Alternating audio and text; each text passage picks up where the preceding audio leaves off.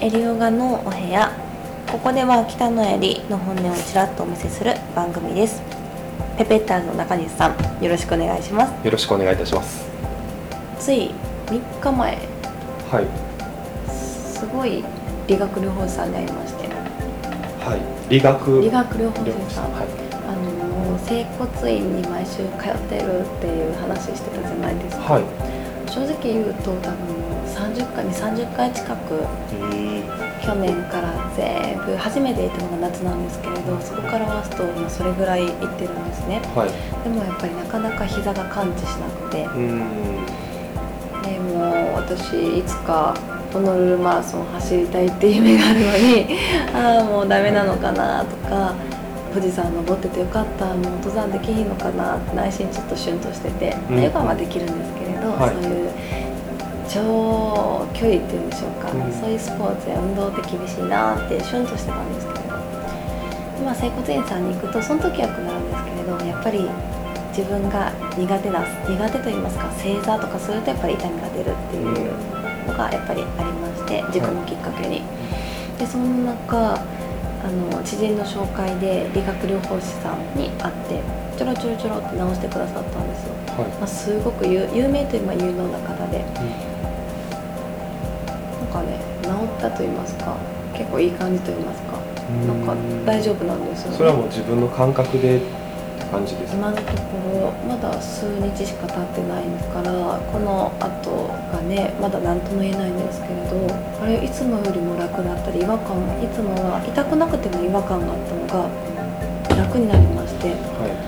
っぱりあの本物の方といいますか本当に知ってる先生っていうのはやっぱりなかなか数少ないなって何でも思っていてなんかプロってすごいなって思いましたっていう話で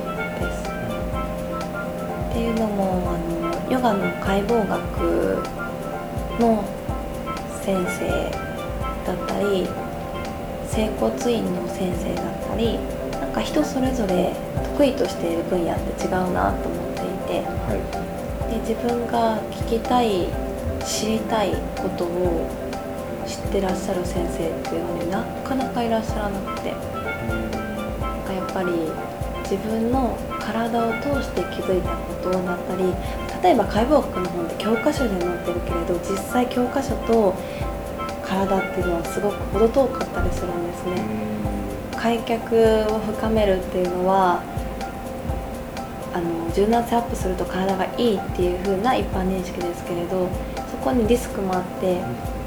少しぐらいだったらいいけれど何年後かに膝が痛くなるリスクっていうのもあったりしてではそれがなぜかっていうのを説明するのは難しかったり。はい。でそんな中あの自分であの行き来していたんですけれど人体実験しながらうん。それですごい先生に出会ったのでなんかねもしこれを聞いてくださっている中で膝が痛いだったり腰痛がとか頭痛がとか、なかなか治らないお体の悩みがある方あのぜひご紹介しますよっていう話ですっていう。なるほど。僕も腰は昔から痛いので多分姿勢とかも関係してると思うんですけどなかなか自分では直しきれないところも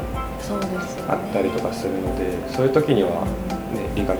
療法士さんの、まあ、接骨院だったりそういうところに行くべきなのかなとも思ったりしてます。なんかね小耳に挟んだのははい。整骨院さんも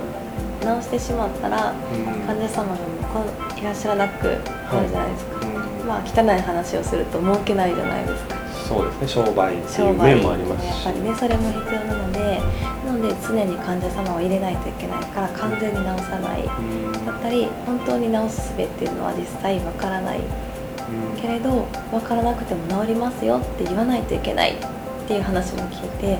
あだからこんなに言っても感知しないのかってじゃあどうしたらいいんだろうっていう負のループに私自身が入っていたんですね。はでその時に、まあ、それで、ね、あのお出会いしたっていうのはあるんですけれど、のことってすごく難しいからこそなん